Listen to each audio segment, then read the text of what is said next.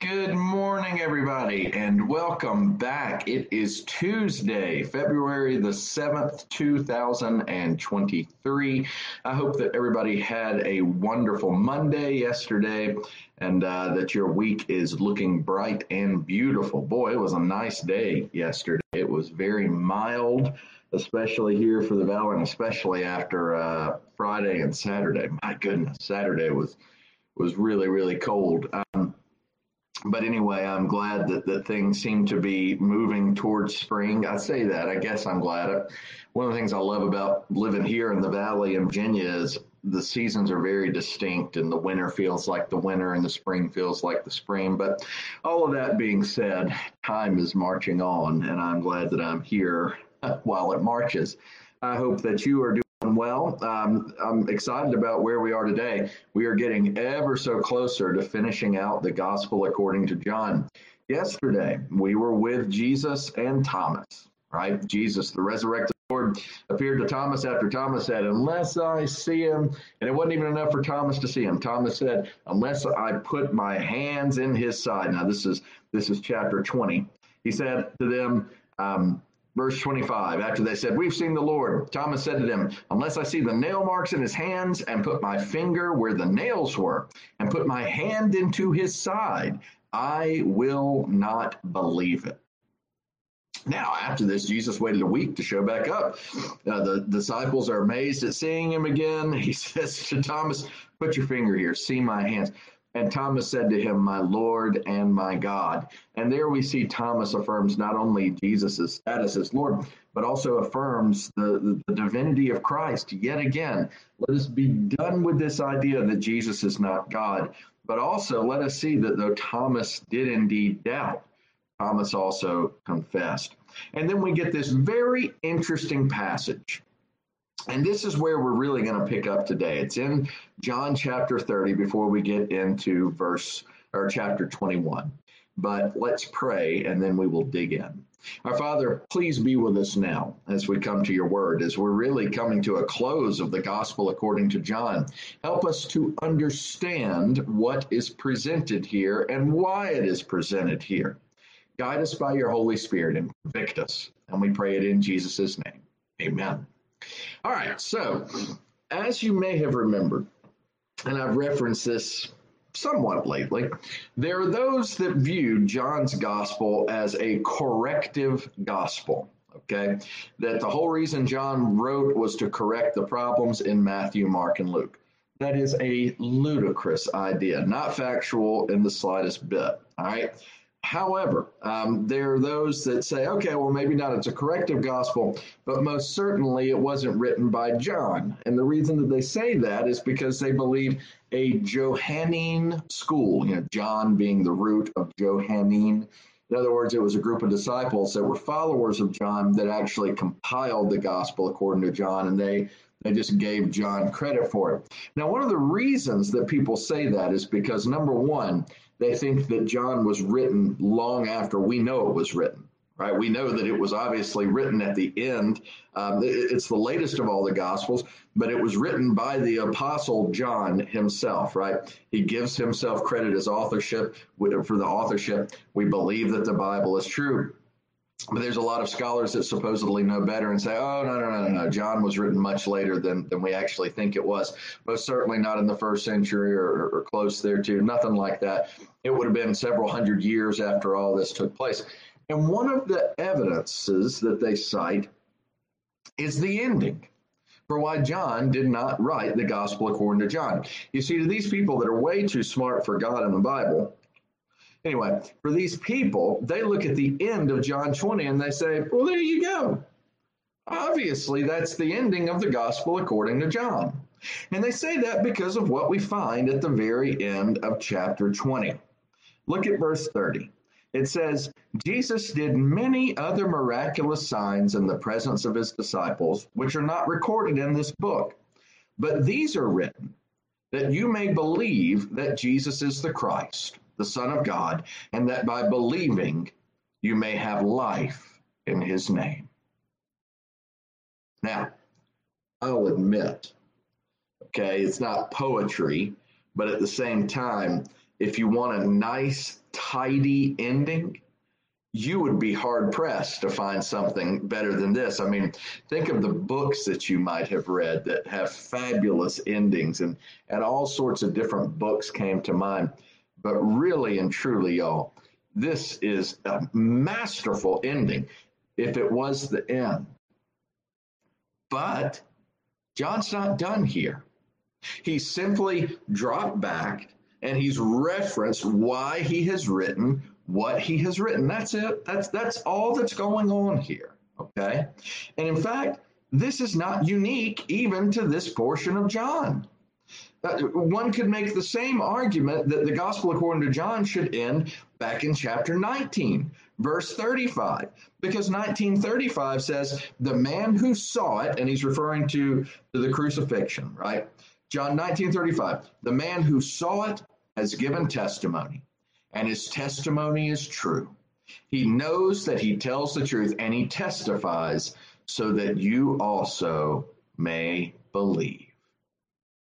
You know, cue the music, right? The curtains close. That too would be not a great ending, but the wording makes it sound like it's an ending, but actually be a horrible ending because that's before Jesus rises from the dead, right? But nevertheless, you can make that argument, but it's not a good one. Instead, listen to what John has been saying. There in chapter 19, he's testifying because he believes. He wants you to believe. The end of chapter 20, these are written that you may believe that Jesus is the Christ. Not only does John uh, close this small section with that, but he's telling you why he's written the entire gospel, right? His rationale behind what he included and what he didn't include. And by the way, for those things that are in Matthew, Mark, and Luke that don't make it into John, doesn't what he just said fit perfectly into verse 30? Jesus did many other miraculous signs in the presence of his disciples, which are not recorded in this book. It doesn't mean that if Matthew, Mark, and Luke include something, or if Matthew includes something that Mark and Luke don't and that John does, there is no contradiction. There's none. It's just what they chose to include. Now, the question of why they chose to include what they include is a different story altogether. This falls under the uh, the banner of God breathing out His word and the divine mystery. And it is a divine mystery between human authorship on one hand, right? That very clearly, this is the gospel according to John, this is John writing this, so it's human authorship, and we see John's personality. We see John's uh, nuances, if you will. We see the things that he hangs up on, and I don't mean that in a bad way, but the things that he really focuses on. Take even, for instance, the fact that he's still using the term sign instead of miracle. You know, for John, everything that Jesus did was a sign pointing to Jesus's authenticity. We just don't get that tone from Matthew, Mark, and Luke. And that's okay because John's the one that wrote this. So, on the one hand, human. But on the other hand, right, this is God's word breathed out. Second Timothy 3 all scripture is God breathed or breathed out by God. So, it's this divine mystery and balance between human authorship and divine authorship, where God is the ultimate author, where there are many, many, many, many, many uh, sections of it, but God's word is one. Many stories, one book. Many different authors for the many different stories, all 66 of them, but ultimately one author. And that's the only thing I can point to to explain chapter 21. I mean, there, there are some very valuable lessons here, but again, chapter 20 would have been a great ending but that's not where it stops.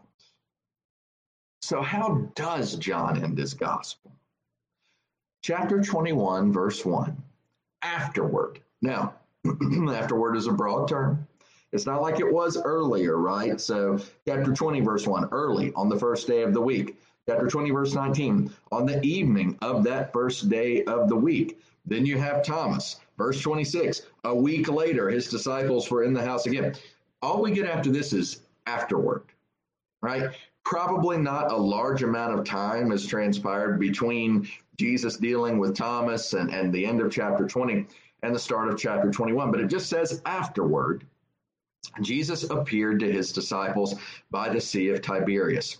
It happened this way Simon Peter, Thomas, called Didymus, yeah, that same Thomas we dealt with yesterday, Nathanael from Cana in Galilee, the sons of Zebedee, and two other disciples were together.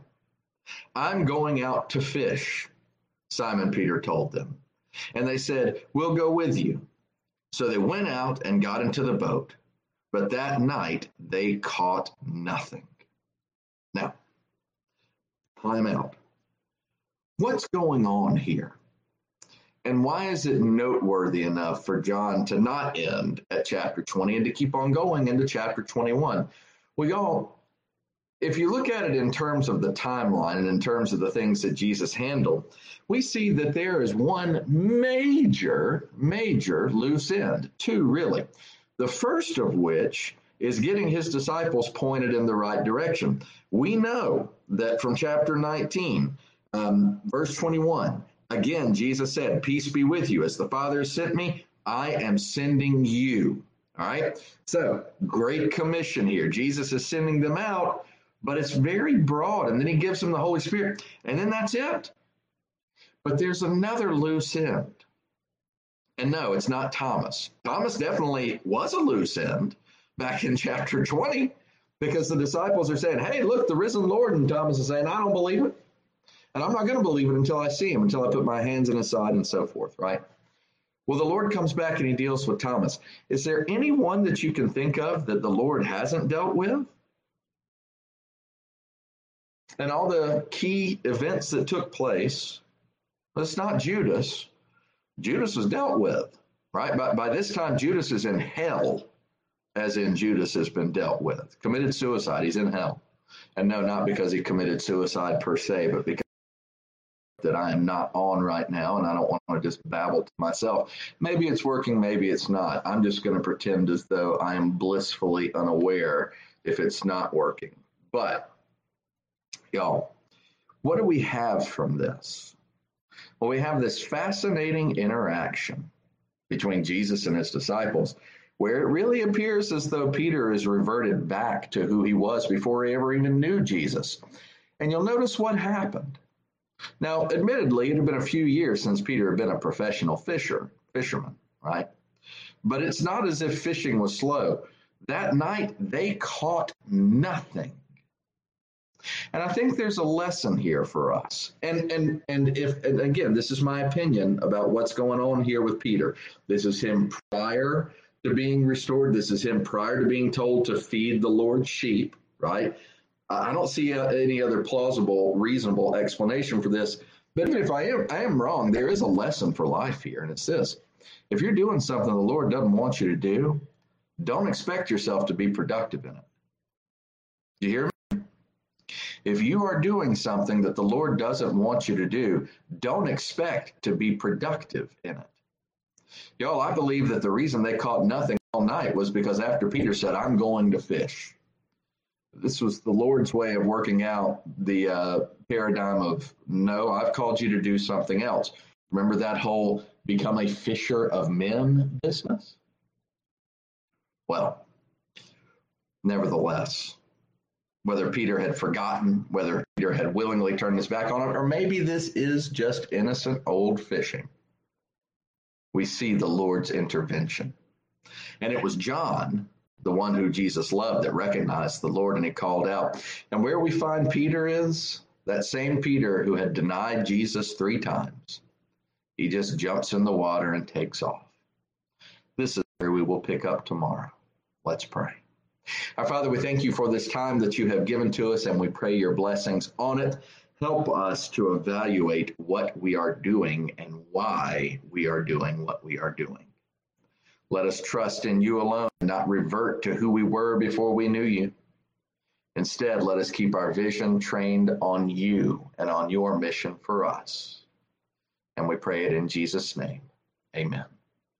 Well, I'd like to thank you all for being a part of this time. Lord willing, we'll be back tomorrow morning at 7 a.m. Let's see. Oh, okay. It was okay all along, maybe, or it paused for a second, but nevertheless, it's all good. I see Wayne. Good morning, brother. And there's Becky and Alice, and there is Elizabeth and Mary Ann. Good morning. And there's Roberta and Becky and Christine and Shirley. Thank you for that heads up. Um, again, thank you all for being here. Lord willing, we'll see you tomorrow at 7. And uh, this week, this week, I'm telling you, this week is the week we will finish up the gospel according to John. Hope you all have a wonderful Tuesday.